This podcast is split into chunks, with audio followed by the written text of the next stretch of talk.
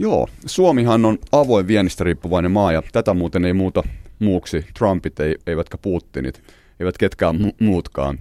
Mutta tota, jotta me ei ikuisesti voivateltaisi Nokian suuruuden päivien perään, niin puhutaan nyt siis viennistä Yle Puheen päivässä ja yritetään tämmöistä tulevaisuuteen kohdistuvaa ratkaisukeskeistä lähestymistapaa tällä kertaa. Tervetuloa äh, emeritusprofessori Eero Byckling. Äh, sinulla on pitkä tausta.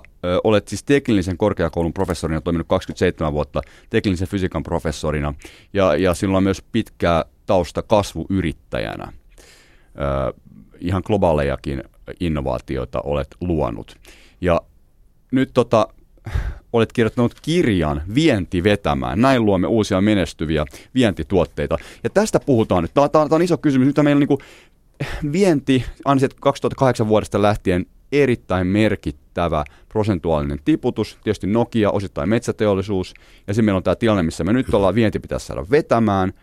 Öö, miltä tilanne näyttää? Lähdetään liikkeelle yhdestä väitteestä, keskeisestä väitteestä, joka on, että Suomessa ei ole syntynyt kaksikymmentä viime vuoden aikana yhtäkään kansantalouden kannalta merkittävää vientituotetta tai kasvuyritystä. Tämä on aika kova väite. Mihin tämä perustuu? Joo, siinä... Vuoden kaksituhattakahdeksan jälkeen lähdin tutkimaan tätä ja keräsin tietoa ja asetin kriteerieksi se, että ensinnäkin se yritys on käynnistynyt vuoden yhdeksänkymmentä jälkeen, eli tämä tuotekehitys ei ole vanhempaa. Ja toiseksi, että tämän firman vienti on vähintään kaksisataa miljoonaa euroa, eli noin nolla pilkku kolme prosenttia Suomen koko viennistä. Ja sitten kolmanneksi, että se firma on säilynyt suomalaisomistuksessa, koska täällähän on kyllä kehitelty kaikenlaista, jotka on mennyt ulkomaalaisen omistukseen, eivät hyödytä enää Suomea. Ja julkaisin tällaisen artikkelin Helsingin Sanomien pääkirjoitussivulla, ja siitä tuli sitten keskustelua jonkun verran, ja jotkut henkilöt lähettivät minulle ehdotuksia, että tämä firma on sellainen, mutta sitten kun keskusteltiin, niin kaikki nämä kolme kriteeriä ei ollut kä- kä- täyttyneet. Ja tänä päivänäkään en ole vielä löytänyt, eikä kukaan ole esittänyt yhtään yritystä, joka täyttäisi nämä kriteeriot. Niin, eli siinä varmaan se, mikä siinä kaikkein eniten tulee vastaan ikään kuin, joka ei täyty, on juuri tämä viimeinen. Eli se, että, että vaikka ollaan saatu liiketoiminta kannattavaksi, sieltä startup-vaiheista ollaan päästy kuolemanlaakson yli, ollaan jo globaali toimija, niin joku tulee ja ostaa pois. Eli minkä takia, onko tämä jotenkin tyypillinen ilmiö suomalaisille yrityksille, jotka on jo tavallaan saavuttanut globaalia menestystä, mutta sitten tulee iso raha ja ostaa pois, ja sitten omistajat ovat valmiita myymään? Kyllä, tämä on tietysti yleismaailmallinen ilmiö, että maailmallahan on paljon yrityksiä, jotka kasvavat sillä, että ostavat kasvuyrityksiä sisäänsä Aivan. ja kasvattavat siitä eteenpäin.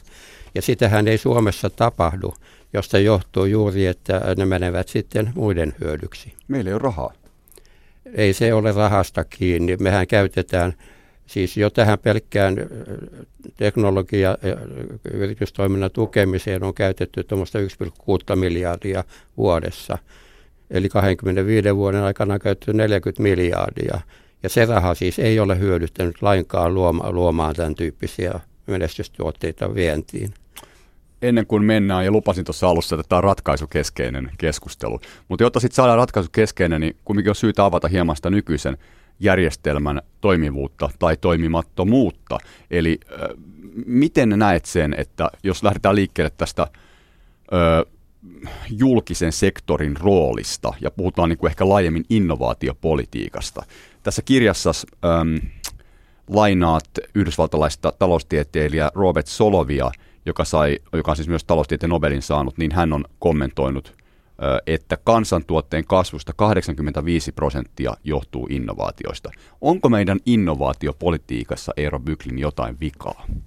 Sitä olisi syytä kehittää. Se on nimittäin hyvin vaikeaa. Mä annan yhden esimerkin.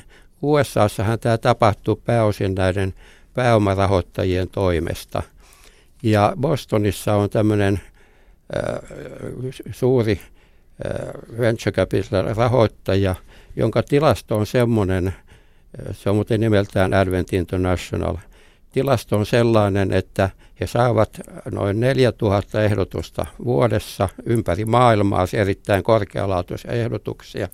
He rahoittavat vuosittain noin kolmekymmentä näistä. Ja niistä kuusi tulee koskaan tuottamaan voittoa ja yksi tai kaksi tuottavat niin suuren voiton, että ne maksavat koko tämän prosessin. Itse asiassa Advent on hyvin tuottava yhtiö. Eli huomataan, että ensinnäkin hyviä ehdotuksia saava ja, ja valtavan osaamisen, siis tämmöisen yritysten kehittämisosaamisen omaava firma, niin onnistuu vain noin kerran kahdesta tuhannesta luomaan menestyvän tuotteen. No ei Suomessa ole edes tätä ammattitaitoa, puhumattakaan, että meillä on semmoisia ehdotuksia. Meillä on ehkä kymmenen ehdotusta vuodessa, joita voisi tarkastella tällä Adventin kriteereillä, ja niistäkään tuskin kukaan koskaan tulee olemaan. Eli ensimmäinen askel on kehittää sellaisia ideoita, ja sehän tapahtuu ainoastaan valtiorahoilla, eli se on korkeakoululaitosten, tutkimuslaitosten ja kaikenlaisten innovaattoreiden asia, että luotaisiin sellaisia ideoita, ja nimenomaan ei vain ideoita, vaan että nähdään, mikä se markkina on. Ja se on se niin kuin vaikea asia. Nähdään, niin kuin vaikka Applen perustaja ymmärsi, että nyt internet antaa mahdollisuuden luoda jotain niin kuin ainutlaatuista, ja sille tulee olemaan kysyntääkin. Sen tyyppisiä innovaatioita tarvitaan.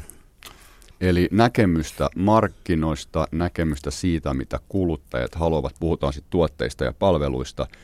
Ja, äh, mutta et meillä on siis tämä järjestelmä, jossa tuetaan yrityksiä. Meillä on siis yritystukia. Ennen kuin mennään näihin, vielä näihin, näihin ehdottomasti ratkaisuihin, mun täytyy kysyä tästä yritystuista, koska tämä on tämmöinen hellyttävä puheenaihe politiikassa. Aina varsinkin kun vaalit lähestyy, niin silloin kaikki poliitikot ovat hellyttävän yksimielisiä siitä, että meidän yritystukijärjestelmää pitää karsia ja meidän pitää poistaa turhia yritystukia. Niin miten näyttää julkisen rooli? Joku, joku aina voi sanoa myös niin päin, että, että kun julkista tukea jaetaan, niistä jaetaan liikaa jo semmoisille yrityksille. Siitä on tullut siis tämmöinen sementoitunut tuki. Jaetaan semmoisille yrityksille, jotka, jotka on jo, on jo niin kuin etabloitunut vuosikymmeniä markkinoilla. Että he saavat sitä tukea. Toisaalta voidaan sanoa, että jos pienille yrityksille annetaan alkuvaiheessa liikaa julkista tukea, niin se tekee laiskaksi. Ei olla riittävästi siellä globaaleilla markkinoilla, siellä globaalissa kilpailussa kiinni heti sen yrityksen alkuvaiheesta. Pitääkö nämä paikkansa? Ehdottomasti pitää paikkansa. Siis on paljon sellaisia yrityksiä, jotka ovat oppineet tämän yritystukien hakemisen, ja ulkomaalaiset asiantuntijat varoittavat, että jos on sellainen firma, joka on saanut paljon yritystukia, ennen kaikkea jos on saanut eri suunnilta, niin se on esimerkki siitä, että se ei ole tuottanut mitään, vaan se on oppinut tämän yritystukien hakemismekanismin. Mutta to- toinen asia tässä on se, että Suomessahan suurin ö, uusien yritysten tukija on Tekes. Ja Tekesin numerot on hyvin erinäköisiä kuin Adventilla. Siis heille tulee luokkaa kolmetuhatta hakemusta. He rahoittavat lähes kaikki käytännössä neljäsataa miljoonalla vuodessa. Nämä on pikkusen vanhentuneita lukuja, mutta se on melkein sama. Nyt Tekesiä on leikattu. Joo, se on nyt kolmesataa miljoonaa nykyään. Joo. Ja tota, eli se meinaa, että se on yksi pilkku kolme miljoonaa per firma, anteeksi nolla pilkku kolmetoista miljoonaa euroa per firma. Ja eihän sillä niin kuin luoda mitään, palkataan pari ihmistä ja se on siinä. Että tota, eihän tämmöisillä tuilla mennä maailmalle. Ja sitten toiset, niin kuin sanoin, niin ei Suomessa ole neljätuhatta tukemisen arvoista hanketta. Eli tämähän on käytännössä suomalaisen kotimarkkinateollisuuden tukea. Ja jopa kun oli tämmöinen seminaari Finlandia-talossa, niin siellä todettiin, että nämä Tekesin tukemat yritykset eivät yleensä kasva edes viereiselle paikkakunnalle. Ja kun Tekesistä puhutaan, niin silloin puhutaan ennen kaikkea ensisijassa teknologiafirmojen rahoituksesta. No, siis toisin sanoen annetaan liian monille ja annetaan liian vähän. Joo. All right. Yle Puheen Päivässä siis emeritusprofessori Eero Byckling haasteltavana. Me puhutaan siis viennistä, koska kyllä nyt Suomen talous kaipaisi tässä tilanteessa viennin parempaa vetoa. Olet siis pitkäaikainen teknillisen korkeakoulun teknillisen fysiikan professori, nyt emeritus, niin äh, sinulta on ilmestynyt kirja Vienti vetämään. Näin luomme uusia menestyviä vientituotteita. No niin, nyt on kymmenen minuuttia mennyt tässä lämmittelyssä, niin aletaan purkamaan tätä ongelmaa. Eli mit, mitkä on ne toimenpiteet? Mikä on tämä toimenpidelista, jolla mielestäsi saadaan tähän maahan uusia vientiyrityksiä ja vientiä nousuun? Siinä on neljä plus kaksi kohtaa. Siis ensimmäiset neljä on se, että saataisiin tämä ketju toimimaan, jonka lopputuloksena syntyy näitä maailmaa vallottavia tuotteita, eli siellä ainakin sadoissa miljoonissa, mielellään miljardeissa. Ja ei tämä ole mahdoton asia. Muun muassa Matti Alahuhta sanoi hiljattain, että on turha haaveilla uudesta Nokiasta, mutta mikään ei estä luomasta joitakin muutaman miljardin yrityksiä Suomeen. Eli tämän pitäisi olla tavoitteena. Ja ensimmäinen kohta on se, että saataisiin syntymään sellaisia tuotteita, joilla on potentiaalia menestyä maailmalla. Ja sehän tarkoittaa sitä, että täytyy olla hurja määrä osaamista. U S A:ssa nämä syntyy usein näiden huippuyliopistojen professoreiden luomuksina. Ja voisin kertoa esimerkkejä niistä, koska olen itsekin ollut siellä mukana tällaisissa hankkeissa. Kerro joku kuvaava esimerkki. No otetaan vaikka tämä lasertulostin, koska itse sitten myöhemmin oli vähän samalla alalla. Niin mä olin aikanaan äh, tuolla Stanfordissa kuuluisan tietoprofessori äh, vieraana, ja siellä oli juuri kehitetty tämmöinen lasertulostin. Ja tota, siinä oli otettu Xeroxin kopiokone, ja sitten laserilla kirjoitettiin dataa siihen rummulle ja saatiin ulos A neljä, niin kuin nykyään on tuttua. Se oli ensimmäinen maailmassa, ja itse asiassa kuuluisa Donald Clout itse kirjoitti sen tietokoneohjelman, jolla tulostettiin sitten ne bitit siihen rummulle. Ja sitten vähän myöhemmin tapasin Canonilla Tokiossa sen insinööri, joka vastasi tämmöisen halvan lasertulostimen kehittämisestä. Ja nämä kaksi ryhmää, Stanford plus Canon, loivat valtavan teollisuuden haaran, joka on ollut erittäin kannattavaa myöskin. Ja niin kuin tällaisia hankkeita, joissa on huippuluokan ihmisiä, jotka osaavat, mutta myöskin näkevät tämmöisen tarpeen. Eli tav- tav- tav- tarvittaisiin Suomeen, kuten kirjoitat, niin tämmöisiä huippuluokan soveltavan osaamisen keskuksia, jossa mukana on siis osaajia, näkijöitä, ö- yliopistoja, yrityksiä ja ehkäpä sitten myös jonkinlaista julkisen vallan puuttumista. Tai ne tietysti tulee yliopistojen kautta ja sitä kautta, mutta sitten myös tietysti tarvitaan vielä ehkä neljäntenä siis rahaa, pääomaa. Rahaa ja, ja nimenomaan sitten seuraamista, että tuleeko tästä jotain ulos vai eikö tule. Koska sehän no. Suomessa puuttuu myös evaluointi, että onko joku niin kuin aidosti ja ulkopuolisesti mielestä hyödyllistä työtä tehnyt vai ei. Mutta kun, kun, kun mehän ollaan, me ollaan hirvittävän pitkään puhuttu siitä, että, että joka ikisessä poliittisessa palopuheessa me nostaan, nostaan esille se, että kuinka tärkeää on yliopistojen ja yritysten saumaton yhteistyö. Eikö, eikö meillä olekaan tämmöistä saumatonta yhteistyötä? Se on mennyt kovasti alaspäin seitsemänkymmentä-kahdeksankymmentäluvusta lähtien. Jollain tavoin tämä Nokian menestys aiheutti sen, että tämmöinen soveltava tutkimus Suomessa lähti alas, koska ajateltiin, että Nokiahan hoitaa sen ja niin muut on, kyllä, suuryritykset. Kyllä. Ja, ja tota, siis ne teollisuuskontat, jotka aikana oli, mun, edel, mun edeltäni oli Erkki Laurila, siellä oli Pekka Jauho ja oli Jorma Routti oli, ja, ja, ja mä olin vähän ennen Jorma Routtia osastonjohtajana siellä. Meillä oli niin kuin teollisuusyhteyksiä ja teollisuushankkeita koko ajan. Meillä oli diplomityön tekijöitä, yritysten antamista aiheista, oli jatkotutkimuksia yliopistojen antamista aiheista. Nyt kun menen juttemaan kollegoni kanssa Aalto-yliopistoon, niin he valittavat, että heillä ei ole niin mitään teollisuussuhteita. Siellä oli yksi henkilö keksinyt erään niin hienon idean, ja sitten he tulivat niin kysymään, että kun heillä ei ole teollisuussuhteita, niin tota, he ei tienneet, mitä tehdä, ja sitten he kertovat, että he olivat menneet tuonne tuotantotalouteen, joka aikana oli myös kuuluisa siinä yhteiskuntasuhteiden hoidossa. Sieltä on tullut Jorma Ollilaa, Jorma Elorantaa ja monia muita. Vuorineuvoskoulu. Juu, näin. He olivat menneet sinne, voisitko auttaa meitä hyödyntämään tätä, kun heillä ei ole teollisuuskontakteja. Niin tuotantotaloudessa sanottiin, että no ei heilläkään ole niitä. Että heidän okay. tehtävänsä on kirjoittaa tieteellisiä artikkeleita. Niin. No, mutta onko tässä niinku kuitenkin sitten toisaalta käynyt niin, että Nokian myötä, ja Nokia oli erittäin merkittävää tuote- ja kehitystoimintaa, ja on itse asiassa edelleenkin, niin tota, et sitä kautta niinku yrityksille itselleen on siirtynyt tämä tuote- ja kehitystoiminta. Eikö se, eikö se niinku kompensoi tätä? Eivätkö yritykset, jos ovat omineet, niin itselleen tarvitaanko tähän yliopistoja? Mihin yliopistoja tähän enää tarvitaan? No, mä voisin ehkä vähän isompiin kuvioihin mennä siis. Silloin tota, tämä niin kuin länsimaiden nousun huimaava nousu oli vuodesta viisikymmentä vuoteen seitsemänkymmentä. Sen jälkeen se lähti niin kuin ihan kaikissa länsimaissa alaspäin. Ja tämmöinen niin kuin uusien tuotteiden saaminen yrityksiin on vähentynyt ja innovaatiot vähentyneet sen takia, että kilpailu, kansainvälinen kilpailu ei olekaan avautuvalle markkinoille, vaan se on näiden maiden keskinäistä kilpailua. Ja tästä on niin kuin paljon tilastotietoa, millä tavoin tämä innovatiivisuus on kadonnut suuryrityksistä.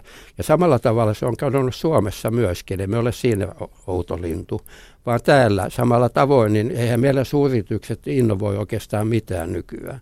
Siis kone, jolla on niin hieno tuote ja loistavat markkinat, niin tota heillä niin kun oli tämä nostoköydyn keksiminen oli se innovaatio, mutta ei sieltä niin kuin muuta, ja, mutta he menestivät tavattoman hyvin sitten omalla tavallaan ja, ja niin edelleen. Ja sitten jos katsoo puolustusteollisuutta, niin siellä tämä kehityspanos on nolla pilkku kolme prosenttia liikevaihdosta, eli eihän sillä mitään innovoida.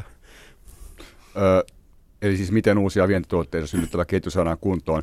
Ollaan tässä puhuttu siitä, että synnytään tämmöinen huippuluokan soveltamisen osaamisen, osaamisen keskuksia. Ö, mutta sitten tietysti tämä rahoitus, mihin ollaan jo viitattu, niin siellä on olennaista myös, että, että kirjoitat, että, että pitäisi, pitäisi tämmöinen uusi valtion rahoittama korkealla osaamistasolla toimiva rahasto perustaa. Kun äsken mainitsin tästä Advent Internationalista, niin haluaisin antaa kuvan, kuinka vaikea tehtävä se Joo. on. Arvioida niitä, poimia oikeat sieltä ja sitten lähteä tukemaan. Ja ulkomaillahan tuetaan sillä lailla, että jos firma ei lähde menestymään, niin vaihdetaan johtoa, taikka jos se kasvaa, niin esimerkiksi Sun Microsystemsissä johtoa on vaihdettu neljä kertaa, aina kun se kasvoi isommaksi, tarvittiin uutta osaamista sinne. Sitten luodaan liittoutumia. Suomessahan ei millään saada niin kuin kahta suomalaista firmaa yhdistymään. Ja, ja niin edelleen. Ja sitten täytyy löytää markkinakanavia, siinä puhutaan isojen firmojen kanssa keskustelusta. Sitten on koko tämä niin kuin ulkomaan oikeuksien patentoinnit ja erinäiset suojaukset muuten. Siinä tarvitaan niin kuin uskomaton määrä ammattitaitoa, ja sitähän on näillä amerikkalaisilla venture capital-firmoilla. Mutta eihän Suomessa niin kuin nämä valtion virkamiehet, niin kuin, ei niillä ole edes oikeuksia tehdä tämmöisiä asioita. Että tota, tarvittaisiin semmoinen yksikkö, jossa, koska se on pakko tehdä valtion rahoituksella, koska tähän alkuvaiheeseen ei riitä rahaa, mm. kun ei, ei siellä, se on niin riskaapeli homma. Vaan tota, täytyisi valtion rahoituksella poimia luokkaa kymmenen firmaa vuodessa Suomessa, joilla on potentiaalia. Niistä yksi tai kaksi ehkä Suomessa sitten voisi kasvaa eteenpäin vähitellen maailmanmarkkinoille. Mutta se tietenkin riittäisi tässä kasvuyrityslaskuopissa, missä helposti, no mainitsit kaksituhatta muutama, tai sitten kaksikymmentä firmaa, josta yksi, yksi pinnaa, niin se riittää. Joo, näin juuri, että jos se saadaan sitten kasvamaan sille miljardiin, niin sehän on huomattava saavutus. Mutta miten me saadaan tätä riskirahaa sitten mukaan? Että eihän se riitä pelkästään, jos valtio on tässä, niin kun, jos meidän rahasto olisi, niin, niin me tarvitaan kuitenkin sitä rahaa myös, myös niin kun, joka sijoittaa siis yksityistä rahaa.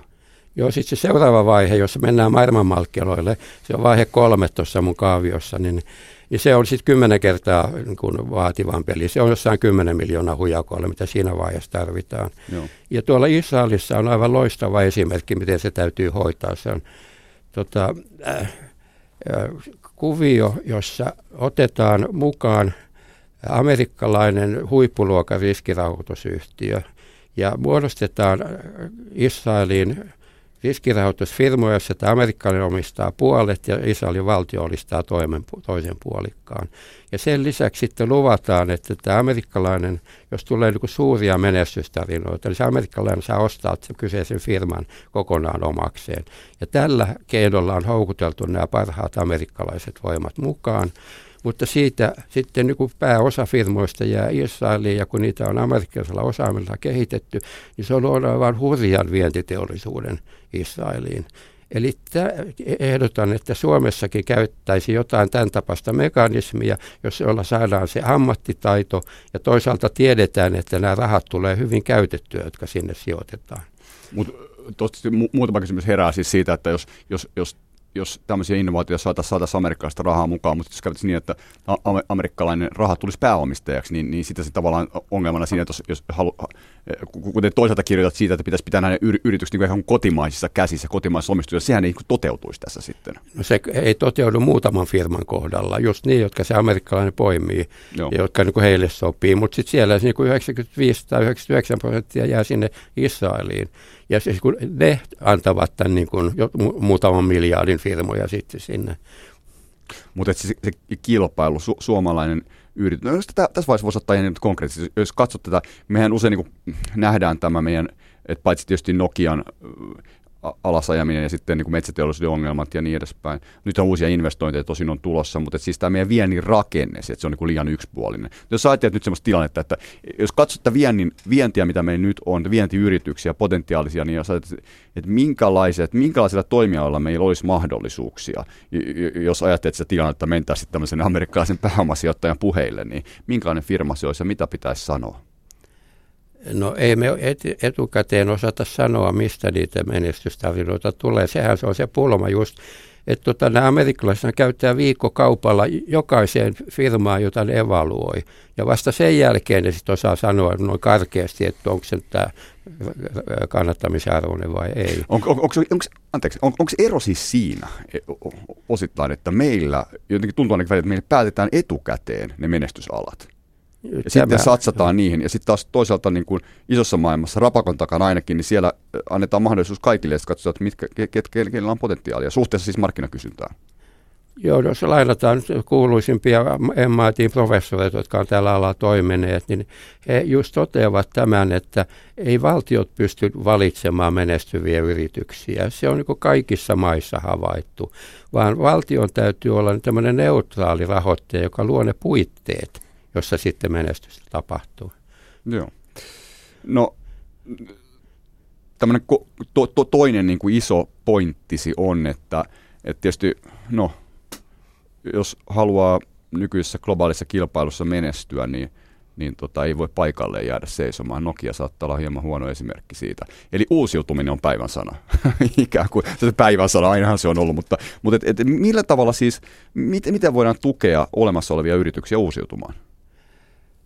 Se on vaikea kysymys. Amerikassa ehkä se parhaiten tapahtuu juuri tämän mekanismin kautta, että ostetaan uusia innovatiivisia yrityksiä, jotka ovat lupaavia, jotka jollain tavoin sopivat tämän yrityksen profiiliin. Ja vaihdetaan sitä yritysjohtoa sen mukaan, kun mennään niin kuin vaiheesta toiseen.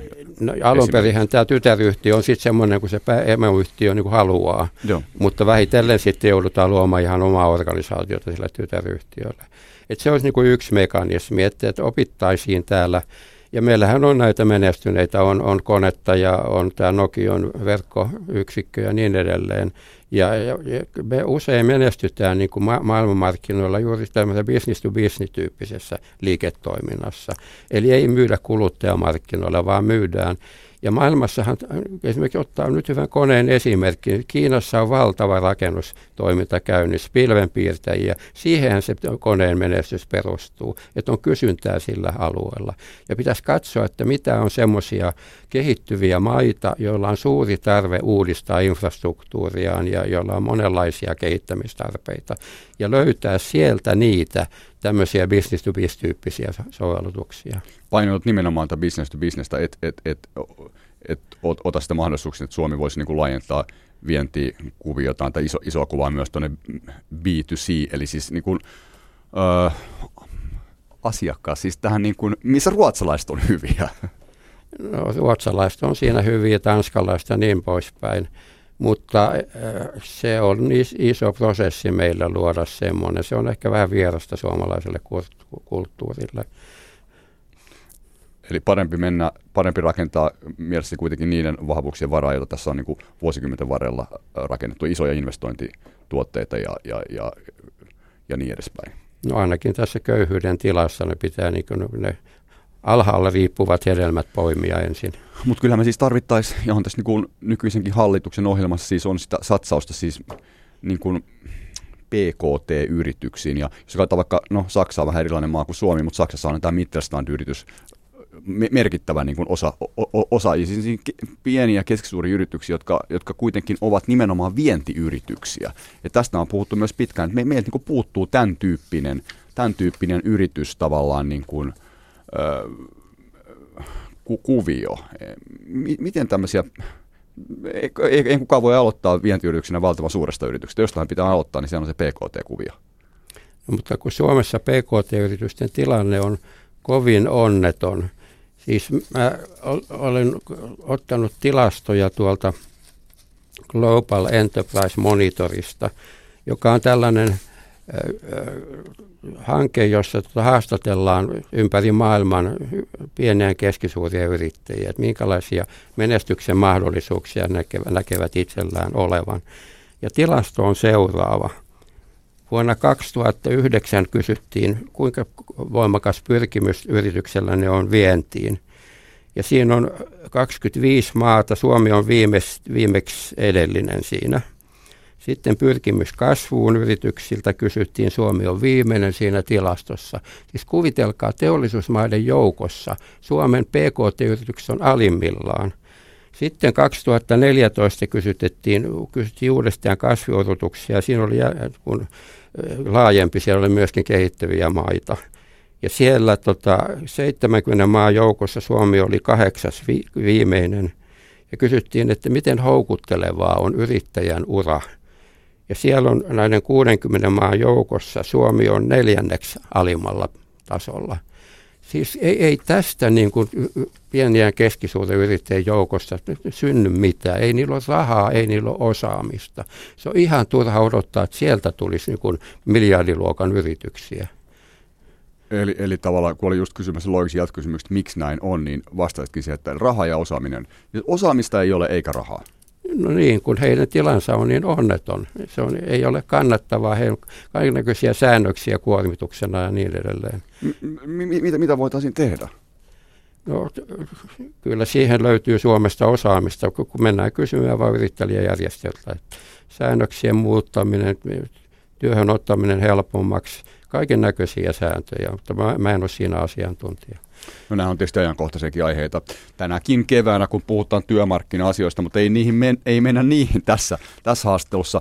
Siis kuuntelet Yle Puheen päivää. Mä oon Sakari Sirkkanen ja haastattelen Eero Bycklingia. Olet siis emeritusprofessori Teknillisen korkeakoulusta, teknillisen fysiikan emeritusprofessori, ja sinulta on ilmestynyt kirja tuoreeltaan Vienti vetämään.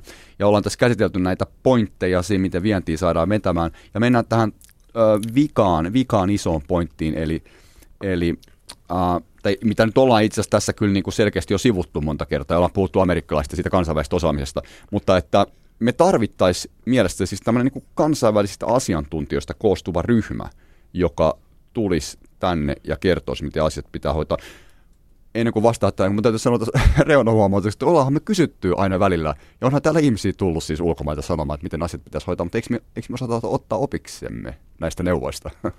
Joo, tämä on se pulma, että niistä ei oteta opikseen, mutta kun niitä ei edes julkisteta. Siis täällä on käynyt ihmisiä, jotka on sanoneet selvästi niitä samoja asioita, minä, mitä äsken sanoin Tekesistä muun muassa. Ei niitä ole missään lehdissä tai tiedotusvälineissä näkynyt. Eli tilanne on hyvin kummallinen, että jopa niin kuin korkeammalta tasolta kutsuttujen asiantuntijoiden mielipiteitä ensinnäkään ei oteta vastaan, mutta toiseksi ei myöskään niin kuin julkisteta, anneta tiedoksi. Ja, ja tämä kuvaa aika lailla Suomen maata, että täällä niin kuin osaamisen hyväksikäyttö on sangen heikoissa kantimissa. Ollaanko me liian kovakalloisia tässä suhteessa? No mä luulen, että se on enemmänkin tämä Suomen perinne, että täällä on kuitenkin tämmöinen niin kuin ylhäältä johtamisen perinne täällä, ja eikä haluta niin kuin kuunnella mielipiteitä. Ja se jopa niin kuin tähän Suomen historialliseen kehitykseen liittyy, että olemme, meillä on ollut aina alamaisia niin kuin ihmiset. Ei ole sillä niin kuin Saksassa, että on niin kuin keskiluokkailla on valtava vaikutusvalta. Niin, Ke- ketkä ei halua kuunnella? Poliitikot, yritysjohtajat, ketkä? Molemmat. Molemmat, joo. No, ö, mitä tässä nyt sitten, jos ajattelet niin kuin politiikka näkökulmasta, niin mitä, mi, mitä niin kuin pitäisi tehdä, jotta nämä toimenpiteet, mistä, mistä tässä ollaan nyt puhuttu puolen tunnin ajan, niin saataisiin ikään kuin konkretisoitua, että ne saataisiin niin kuin eteenpäin? No ehdotan tuossa nimenomaan, että alettaisiin tuomaan tätä osaamista.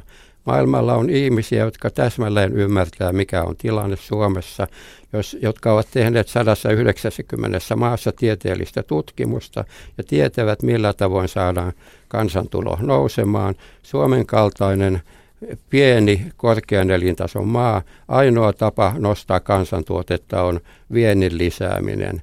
Ja siinä ei riitä mikään perustuotannon vienti tai kaivosteollisuus tai puolustus. Tarvitaan korkean lisäarvon teollisuustuotteita, joista Nokian kännykkä oli niin kuin loistava esimerkki.